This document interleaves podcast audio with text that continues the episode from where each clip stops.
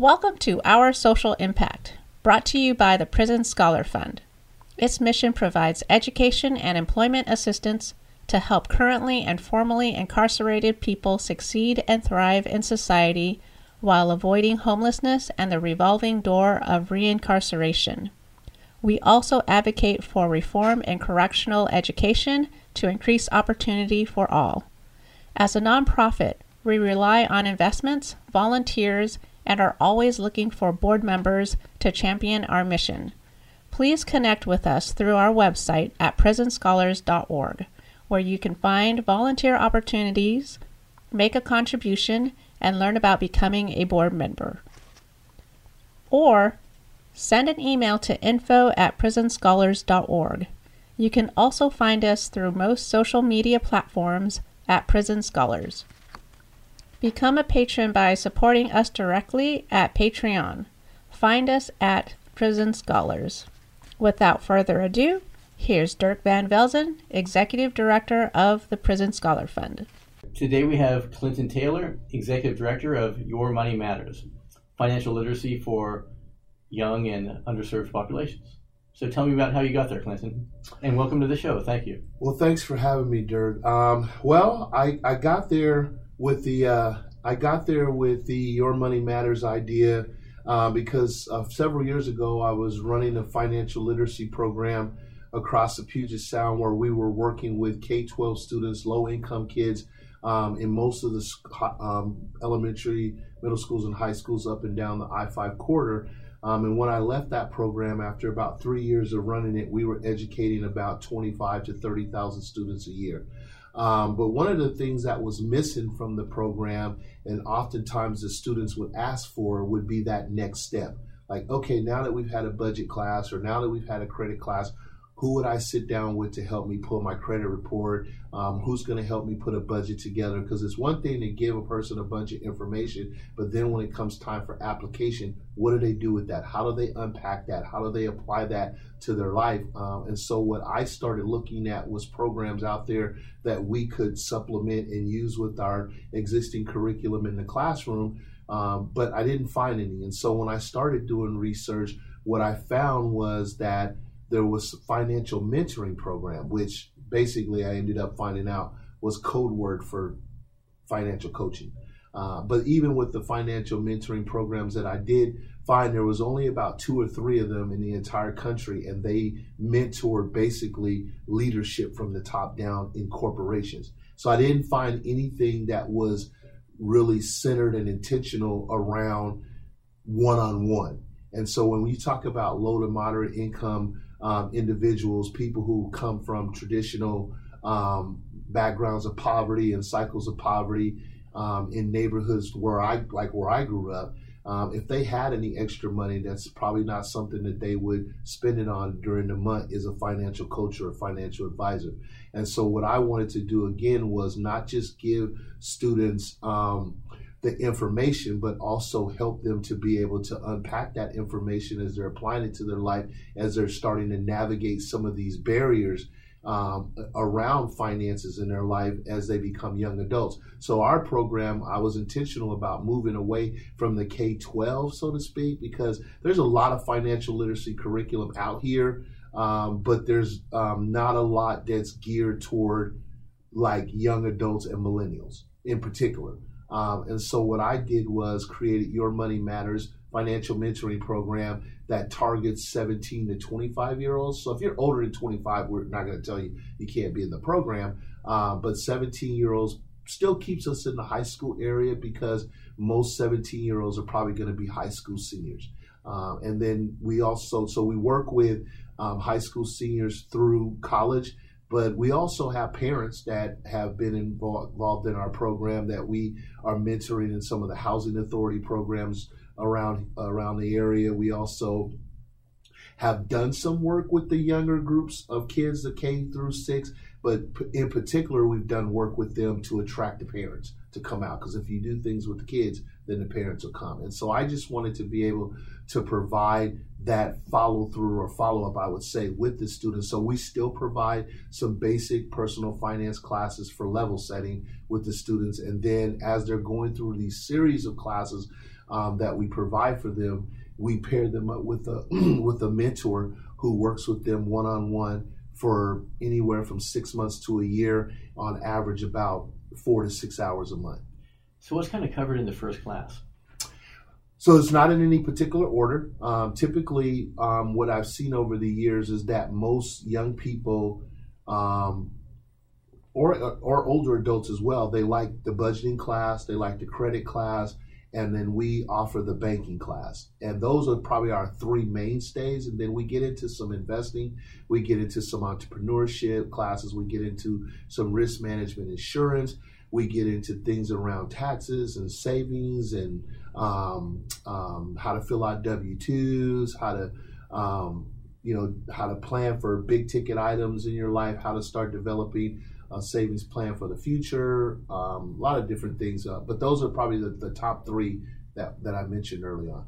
And so I, I, wanted to do something with you real quick, or not with you, but just share this, some information with you real quick, uh, uh, just from the financial literacy bigger scope of work that's going on out here. There's a lot of data, um, so I'm not going to uh, give you a whole bunch of it, but just kind of to paint a picture here.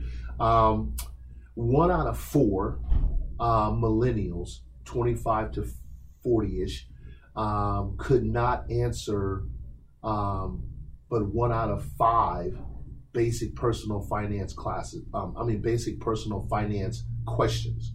And so when you think about, and the banking is part of that. So let me, yeah, let, yeah you give me the five questions. Yeah, let me, well, so I, I didn't, I didn't write all five down, but I wrote three down uh, because these are three that, um, pretty representative. Pretty representative, yeah. Okay. So one of them asks a question.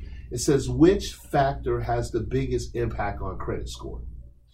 Having a variety type of credit, the amount of money you owe on your credit cards, the number of years you have had your credit responsibly, or um, your history of making payments on time or don't know?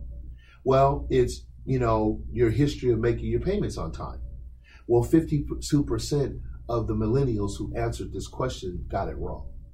Um, what's the best strategy for avoiding paying interest on your credit cards?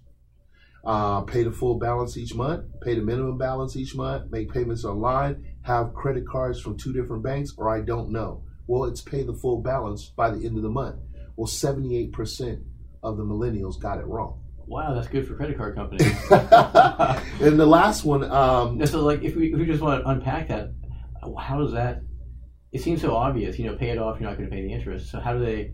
Is it, are they being marketed to so they don't get it, or are they just not think about it? No, it's it's it's not that the the credit card companies don't have to market that to you because they're banking on the fact that you just don't know.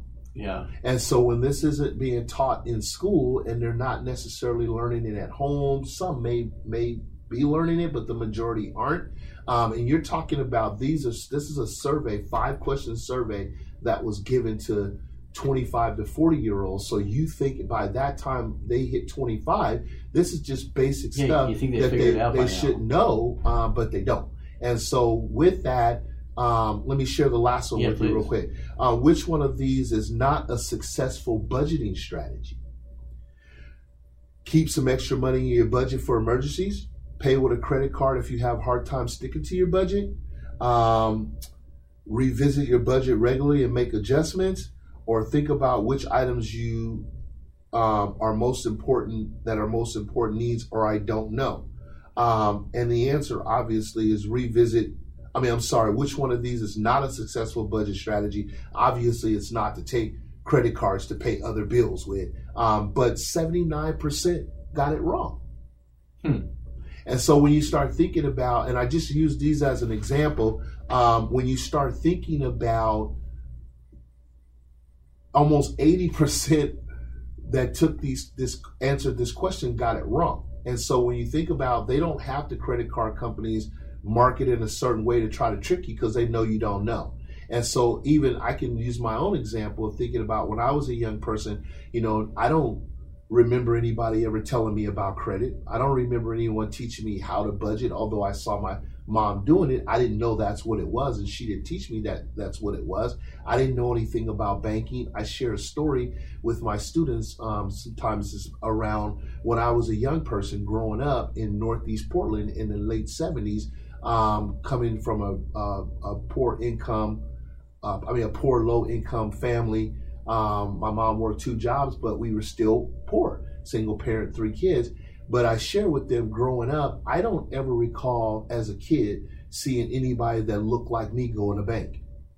So as a kid growing up, I thought that banks were for rich people and white people who had money because in my neighborhood growing up, my experience with banking and what I was exposed to was I saw people going to the liquor store because we had plenty of those on the corners in my neighborhood, cashing checks at the liquor store.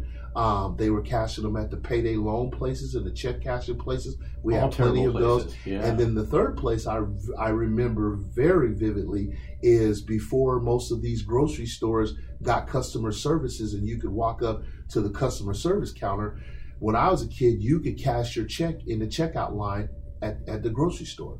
Yeah, I remember that actually. You could go Yeah. right up to when you're going through the line. Even if you weren't buying anything, you could just wait in line, go to the checker and get them your check. And then if they didn't have enough, the manager would come and, you know, give my. So those are my experiences with Yeah. banking. They didn't take twenty percent back in those days. And they didn't take, and they no, they didn't Yeah. take twenty, they didn't take twenty percent or anything like that. And so, um, just that alone, not having that basic information and not knowing what credit was and how credit worked, um, and definitely didn't know how to budget because when I got money, I spent it as fast as I got it. And so, um, our program wants to educate young people, um, or anybody really, but pretty much we're targeting young adults because um, again, like I said, we moved away primarily from the K 12 because the younger kids, it's great to start giving them that information when they're young. But right now, if I'm 16, 17, 18 years old, you know, from, you know, the work, some of the work you do as well, is some of these young people are already living in real time motion. Some of them are already young parents. Some of them are already homeless on the streets. Some of them are already, you know, having legal issues with the legal system. And some of them are young military people like myself, who was a young 18 year old military person that a young person that went out to the military and, and didn't have any clue about how to manage money. And so that's how predatory lenders take advantage of young folks on the college campuses with all of these student loans and stuff because they don't know that the money's not free, they got to pay it back. Or if you're a young adult and you just started out in the workforce, Yeah, so earlier you mentioned you kind of you compared your reference group when you were growing up. You didn't see people of color going into the banks. So now that you're serving a different population, are they are they kind of surprised that they can do the banking and also like you talked about investing that they can own stocks, they can own parts of companies. Mhm. How do they? How does that resonate with them? it's still the same. Um, you still have a lot of people in communities of color that don't trust banks, or that um, they have bank accounts and they're not using all of the products that the banks offer. You still have a lot of folks going to um, Walmarts and Fred Meyers and Safeways of the world, grocery chains and department stores, and um, um, using their customer service to cash checks and get money orders and pay their light bills and these kinds of things like that. And a lot of the young people that um, we work with, you know, they're even surprised that. So if I open a bank account there, you mean I can close it whenever I want to? Yeah, you can close it whenever you want to. I can have a bank account at more than one bank? Yeah. Or quest or not even knowing that they could have a bank account at a credit union. Or I thought I had to be a part of that company to have a bank account. No, you don't have to be, you know, part of some some there are some that are that are employee specific, but not very many. Most of them, you know, are still open to the public to have access to these accounts. And a lot of them don't know the difference between a checking account and a savings account. They don't know the difference between a credit card and a debit card because they both have Visas and Mastercard logos on the bottom of them. So they just they don't they don't know the difference. to tell the difference. Yeah. Yes, I, I kind of get the uh, the credit union question. Like like BECU, you think, do I have to be a Boeing employee? Mhm. But not necessarily. No, and we want to, and again, that's part of the educating part is like these myths that aren't true, and then making sure they have the right information. So I'll share a little bit more, just kind of uh, about why the work is important um, that we're doing. Um, according to um, a study, a survey, more than 52% of families with a household income of $50,000 or more with at least one dependent has less than three months worth of readily available savings set aside. Roughly 8% of those households don't have a savings at all. 40% of Americans um, could pay, could not pay an unexpected thousand dollar expense, such as an emergency room visit, car repair, um, with their savings. Um, also, 69% um, of Americans have less than thousand dollars in savings, and 34% have no savings at all. Nearly six in 10 Americans don't have enough savings to cover at least a $500 expense. According to another study from FDIC, 25% of U.S. households were unbanked or underbanked. More than 24 million American households are underbanked, while over 8 million are considered unbanked. And in Washington state alone, um, which is similar to Idaho, um, so the numbers are pretty similar, 4% of all households statewide are unbanked, and 21% of all households are underbanked. And what's the difference between underbanked and unbanked? So unbanked means that they don't bank at no all. Bank, they don't have money any, in the they don't have, they don't even have a bank account at all. And underbanked means that they probably have a bank, a checking account or savings account, but they're still using other um, financial avenues to do their uh, financial business. Because I know people that have bank accounts and they'll still go to Walmart and cash their check. Hmm. Or they'll still go to Walmart to do some of their, you know, light bill, phone bill, those kind of things, pay their bills. Um, and and the last one is that around, and when you look at the underbank, about 33% of those from all of these numbers that I just quoted are millennials. Interesting. Yeah, that's and, 25 to 40. and so when you think about, you know, um, this is our future generation that's right now. And if they don't have this basic, they can't pass one out of five basic personal finance questions. Um, they don't have at least three months worth of reserve funds in a savings. If an emergency happened, you know, they couldn't they couldn't pay a five hundred dollar emergency, you know, financial situation that came up. Um, that's not even including Dirk, the young people that have gotten themselves, which we see the numbers are really high. And I'm sorry, I probably should have had that in here today too, because it's one of the largest issues that we see as a as a training firm, as a mentoring firm, is these car loans. They're huge. Yeah, tell me about that. They're huge. Well, a lot. Do of, people buy cars anymore? It seems like the car ownership uh, population is going down. No, people are buying cars, and young people in particular are getting themselves into really bad car loans. Okay. Um, with high interest rates and getting into car loans where um, you know they haven't really read the fine print and know what they're signing and a lot of them are getting into debt behind those because they get behind on the car payment and the car gets repoed or they wreck the car and they don't have the car anymore and they figure well since i don't have the car anymore and i wrecked it why should i be paying for it? Well you took out a loan to get the car. And that's why a lot of these car dealerships today um, not all of them but a majority of them you'll see signs when you drive down the street. So most people know i'm telling the truth. You'll see signs where no credit check you don't need those. no money yeah. down or give me $500 down and we do in-house financing and all of that and you know a lot of times it's not the most reputable financial best practices and so when you're young you 20 21 19 22 you don't have very much money. You probably got a job that's not making a lot of money and you need transportation and they're not going to ask a whole lot of questions and they ain't doing no credit check and all these other things. Well, I got $500 I've saved up and they'll go in and, you know, and, and put the money down and, you know, sign this. Now you got 42.5% interest or some crazy yeah, inflated interest That was to be my question, what their interest. The interest, I don't know if it's that high, but it's pretty high. And then there's a lot of other fine print things in there that you know they don't read. And so again, um, and then we're talking about the students with the student loan debts. You know, we work with college students um, at the college campuses, and we're not a debt repair company, but we try to be more preventative to try to you know troubleshoot some of this stuff before it actually becomes an issue. At least education, like here are the things to look out for. Here's here's some pitfalls you can avoid.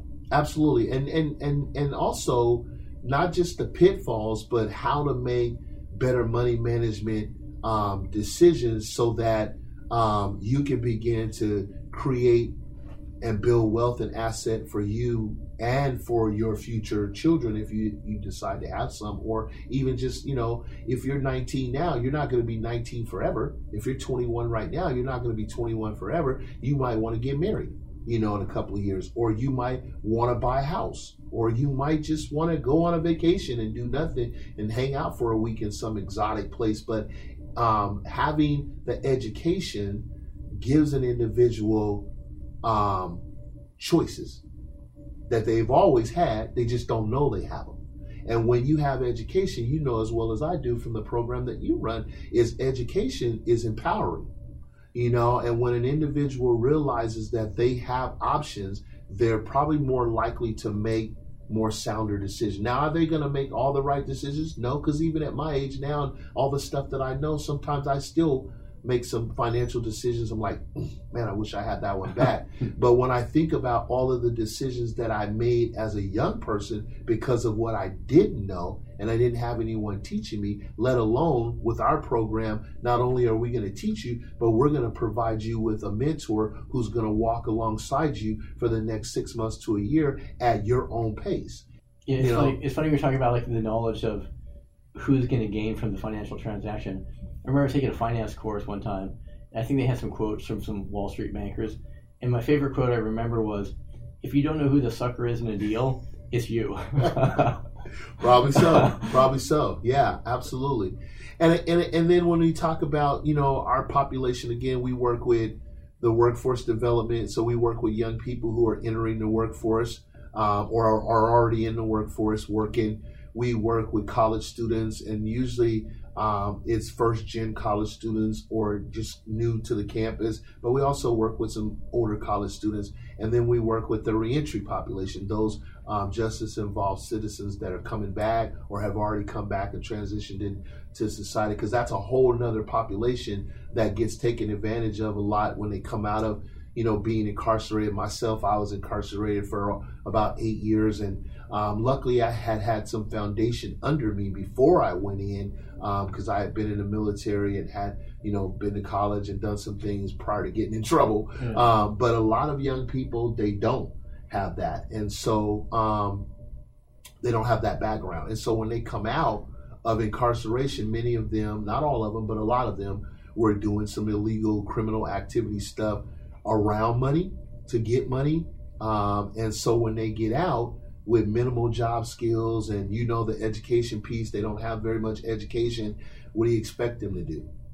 And when they come out they don't know that they have options. They don't know that there's other ways to make money. They don't know there's other ways like the question you asked about the investing. When i'm sitting in a classroom and, and we're teaching the investing class you should see these young people's eyes like like, is that legal? I can do that. I can own like, Coca Cola. Yeah, I mean, yeah. yeah, I can. I can buy stock. You mean my four hundred one? They don't even know what a four hundred one k is, a Roth IRA. Um, just basically, I asked a kid. Uh, I was in classroom one time. and I said, "How many people here know what a portfolio is?" and a kid raised his hand, kind of like matter of fact, like that's a dumb question. I know what a portfolio Music? is. and I said, I said, okay, well, what is it? He said, well, that's when they take your picture. As one type. and I said, "That's a portrait, I guess." I said, "Not quite." I said, "It's not a portrait." I said, "A portfolio." I said, "Well, it is of a sort." I said, "It's a your bunch of portraits can go portrait, in portfolio." your D, I said, "It's your financial DNA." Yeah. So when I look in your portfolio, I can tell what you're worth, right? And so when I begin to explain that to them, they were just blown away they were blown away. I have a lot of young people in our entrepreneurship class. Um, I had a young man that I'm mentoring right now. Well, I'm kind of co-mentoring him with someone right now. Um, he said, "Well, I don't, I don't need a budget. I don't need a credit card. I got a credit card. I've already got a budget." He's 21. Um, I got my own place. I got a job working, uh, but I do want to start a business. And I said, "Okay, well, what kind of business do you want to start?" Well, I want he's kind of young, you know, muscular young man and works out a lot. He's, he's a personal trainer, certified and all that. He said, well, I train people um, on the side and I want to start training business. I said, okay, so you do need to be in our budgeting class then. You do need to be in our credit class. You do need to sit through the banking class. No, I don't. No, I don't. Yes, you do. Why? Okay, great question. I'm glad you asked. I said, one, banking business is different from personal banking. I said credit banking uh, or credit business is different from personal credit when you do your, when you do um, business credit. And I said, if you, I said, are you planning on having employees? Yeah, I'm going to have a couple people working for me. Well, then you need a budget because you need to be able to pay payroll. You need to be able to pay people. Oh, yeah, I guess you're right. So, okay. And so I said, well, here's what we'll do. And so I'm just, we have different angles in which we mentor people. So it doesn't necessarily, he doesn't necessarily need to sit through like a basic budgeting class or he doesn't need like a basic credit class because most of our classes are very entry level and basic for people because they don't have that. But he knows what a FICO score is. He knows what APR is. He doesn't need to sit through a basic credit class and learn those concepts. Um, he doesn't need to know like in our basic banking class we teach him like what do you need to open a bank account and you know what types of bank accounts are out there and those types of things. He needs more he needs something more. And so I said here's what I'll do I said, you need to come above water. You can't be training people under the table because what happens if you someone gets hurt while you're training them? You don't have a business license, you don't have business insurance, and you don't really have yourself covered or protected. And what's your strategic, what's your strategy, what's your plan for the next couple of years? And so as we begin to talk through that, and then he sat through the budget class and put a budget together for the business. He sat through the banking class, and then last week we paid for him to open up a business bank account, and then I also paid for him to get his business license. And then he's going to be down the road at some point looking at getting a line of credit for his business, but that's down the road. But that's this. So we tailor the mentoring piece based on the individual because they're all going to come in at different places and different um, levels of understanding, but we're still focusing on those primary three that banking, that budgeting, and that credit. And now he's getting into the entrepreneurship piece of it. And at some point, he's going to get into um, the investing side of it for his business, and then the risk management, the insurance side of it. I love doing that class with the young people because many of them don't, or that are living on their own, they don't have renter's insurance. Most of them are driving. I have a mentee that just bought a car two Saturdays ago, 19 years old, drove it off the lot, don't have no insurance. Uh, is it was it financed? No, he saved up. yeah. He worked over the summer, and he, he had a couple thousand dollars, so he did that part. He listened to me on Yeah. on that part, uh, and he got a nice car for a couple thousand dollars, but he doesn't have any insurance.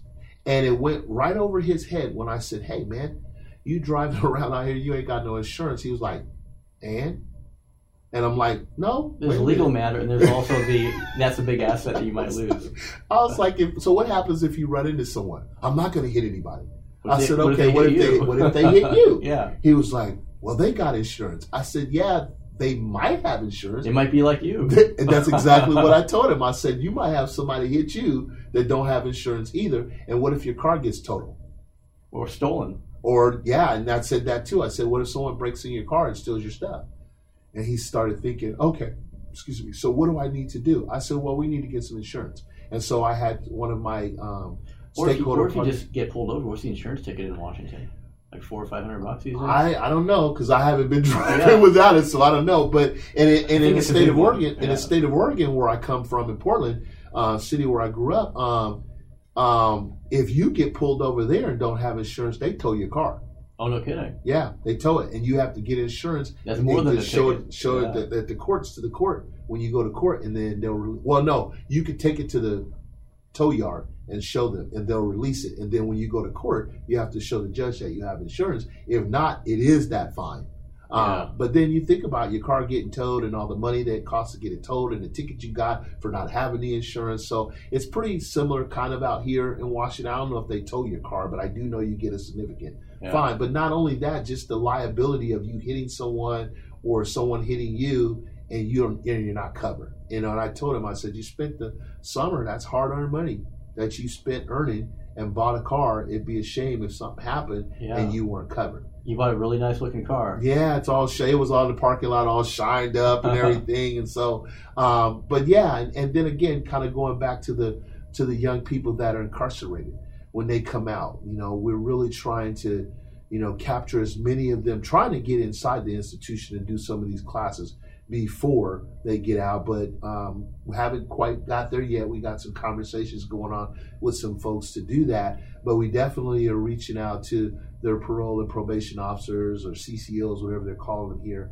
in the state, um, to try to connect with those individuals because most of the crime that people reoffend and commit, um, there's always something money related tied into it. Uh, people might say, well, you know, what's what what, what is your program going to do? I mean, what's the outcome? What are you trying to see here? Um, well, the outcome that I'd like to see is that again, young people are going to have information, have the right information, have the support that they need um, while they're um, uh, implementing some of these tools in their life. And, and, and the outcome here is that we want all of our participants, uh, mentees, that is, to have a bank account, to know how to manage their bank account um, correctly, know how to read their bank statement every month, know what's going on with their money. We want them to um, know how to pull their credit report, how to read a credit card statement, how to research credit cards and pick the one that's going to be best for you. We want them to all have some type of insurance, whether it's renter's insurance, life insurance, car insurance, or all of the above. We want them to have a budget that they have created and that they're working on that budget every month. Um, and we want them to start creating a savings plan and have some savings, whether it's you know ten dollars a month, twenty dollars a month, and we also, if that this is the case for the individual, we want to see them reduce their debt. And so with that, that's a that's a that's a mouthful.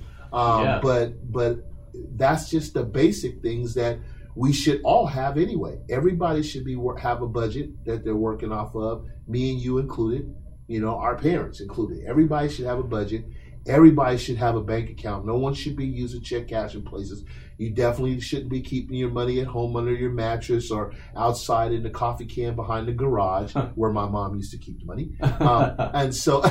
not anymore. not anymore. Now, now she doesn't anymore. Um, everybody should have some type of insurance because one of the things I tell students oftentimes is there's always the what if factor. There's always the what if factor, you know? And so everybody should have some insurance. And everybody, regardless of who you are, unless you're Bill Gates or Warren Buffett or somebody, you know, all of us working people should have some savings. If life happens, that what if moment happens, um, you should be able to put your hands on, I don't know, X amount of money at least, right? Because it's better to have it and not need it than need it and not have it. So you mentioned your partnerships. Do you partner with the banks too? Since there's you have so many unbanked and underbanked, it seems like it's a really great feeder for the banks to get new clientele. And how does that look? Uh, yeah, we do have partnership with quite a few uh, financial institutions um, who did, also begin to fund some of the work that we're doing. Did you kind of screen the banks as good partners for the the students, or do you kind of just educate them to make their own decision? We educate them to make their own decisions, but we don't screen the we don't screen the banks or the credit unions because coming through the door, um, they already know because I'm pretty upfront that we're not trying to steer any of our participants to your branch. And how did you get how did you get into this in the first place? So you got out in 2004. I'm, I'm guessing you probably didn't straight do this. You maybe got some where you were working or started business first. So when did you transition into financial education? That's a good question. Um, I just kind of fell into it, so to speak. Um, when I got out in 2004, I was I was kind of doing a lot of labor work because that's what I knew. I'm a military uh, guy, and I was um, you know drove trucks in the military, did supplies and those kinds of things. So when I got out of prison in 2004. I went back to what I knew to do. You know, was driving delivery trucks and doing warehouse work, that kind of stuff. And then one day I was like, man, it's got to be more than this. it's got to be more to it than this. And so, um, as um, fun as driving trucks are, uh, yeah, I mean, I liked it. It was okay, and I, I, mean, I still like driving today. I still want to do it for a living. But, but it's I, also going to be all automated in twenty years. So yeah, and I they ain't gonna need nobody, right? Yeah. Everybody, cars are going to be driving themselves and yeah. all this other kind of you stuff. You got to see that coming. they, well, they they say they got some right now that can do it. I know. Um, but I I decided to go back to school, and that was kind of on my my mind anyway when I was incarcerated because the opportunity wasn't afforded to us. And so I wanted to go back to school. So I did got my first AA degree when I got out. And then I transitioned and got my bachelor's degree, and then I took some time off. And then about four years ago, I went back and got my master's degree.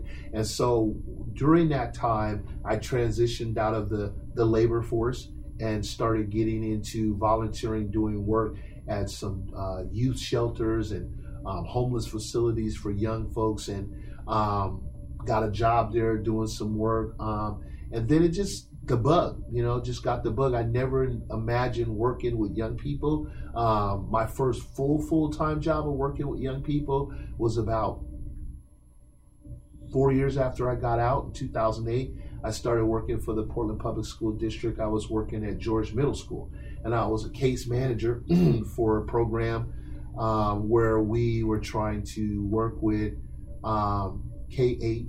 Actually, I was at the middle school, so middle school students, where we were trying to cut down on truancy and out of school time.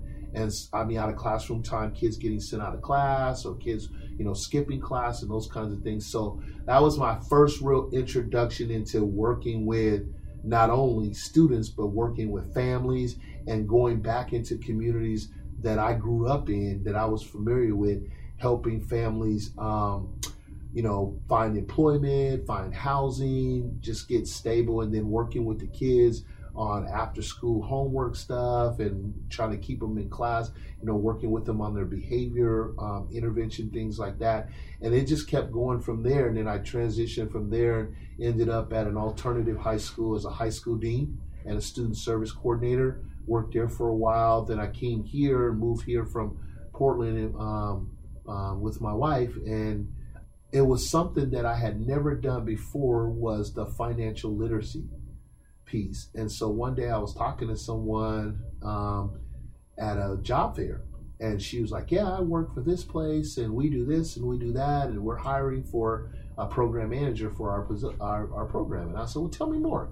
and she got to telling me, sharing some of this data that I just shared with you here, and talking about that that missing piece that's missing is people not having basic personal finance knowledge of how to manage their money, or just having the knowledge in general.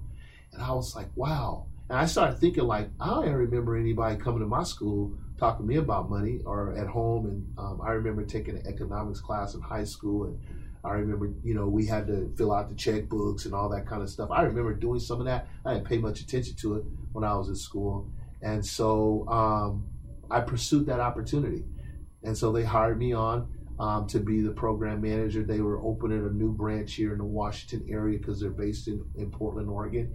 And so I took over that. And, and when I took over, we didn't have any partners. We had, you know, minimal funding um, and we didn't have any participants, any classrooms or schools, no stakeholders. And again, when I left there three years later, we were educating almost 30,000 students across the Puget Sound. We had well over 200 um, community stakeholder partners, and we basically had a revenue of close to almost $2 million.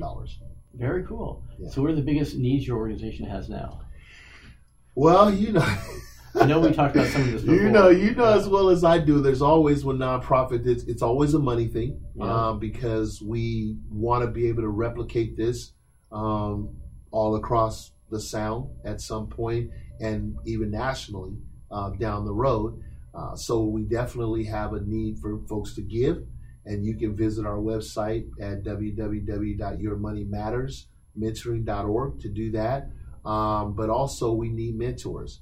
We need folks who want to engage young people. And again, like I said earlier, you don't have to have a background in personal finance or money management. In fact, it probably is better if you didn't. I mean, it's great that you do, but I mean, that's not a prerequisite. And so, um, do you have an email or a phone number they can reach yeah, you? Yeah, absolutely. So you could email us at uh, YMM, that's triple M, YMMM dot info at gmail.com. And you can call us if you want at uh, 206 636 2828.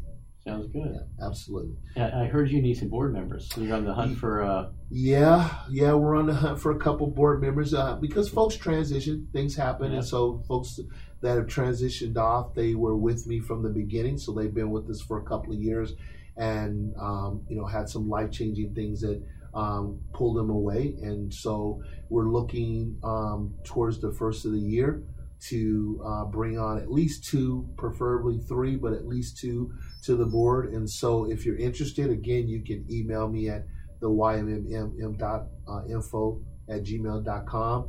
Um, or you can email me personally at Clinton. It's Clinton at Your Money Matters uh, mentoring.org.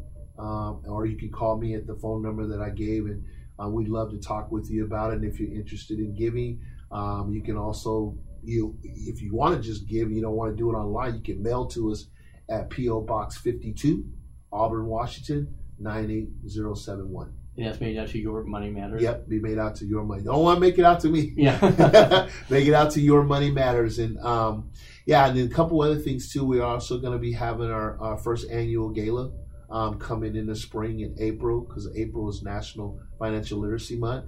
So there'll be more information on our website about that coming soon. And we're also going to next month in October, we're going to be having two of our first meet and greets for the community. Um, these kind of lunch and learns. So you come out, I'm going to feed you. Um, you get a chance to meet some of the mentees in the program, some of the mentors in the program, maybe a couple of board members there. Um, and that's going to be October the 10th in Seattle, and then we're going to have another one on October 24th in uh, Tacoma. And so you can check that out on our website for locations and time. And we'd love to have you if you want to come. Just make sure you RSVP so we make sure we have enough space and food for everybody. Perfect. Yeah. I'll be there. Well, yeah, absolutely. And keep considering the board. Definitely, definitely will. Let's, let's talk, Absolutely. talk Yeah. about that offline. Absolutely. Well, thank you so much for uh, sharing your story today Thank you what- so much for having me. and for what you do. I thank you so much for what you do as well. I mean, I just uh, have a lot of respect for you and admire you from a distance from the work that you do because, um, you know, what you're doing as well. Um, there's not very many people doing what you're doing and trying to make the impact that you're making and a difference in the lives of people that, for the most ca- in most cases, society done forgot about. Yeah, definitely. So I thank you. I thank you for the work that you, the service that you're doing as well. All right. Well, thank you much, and uh, I'll see you soon. Absolutely. Thank you. All right.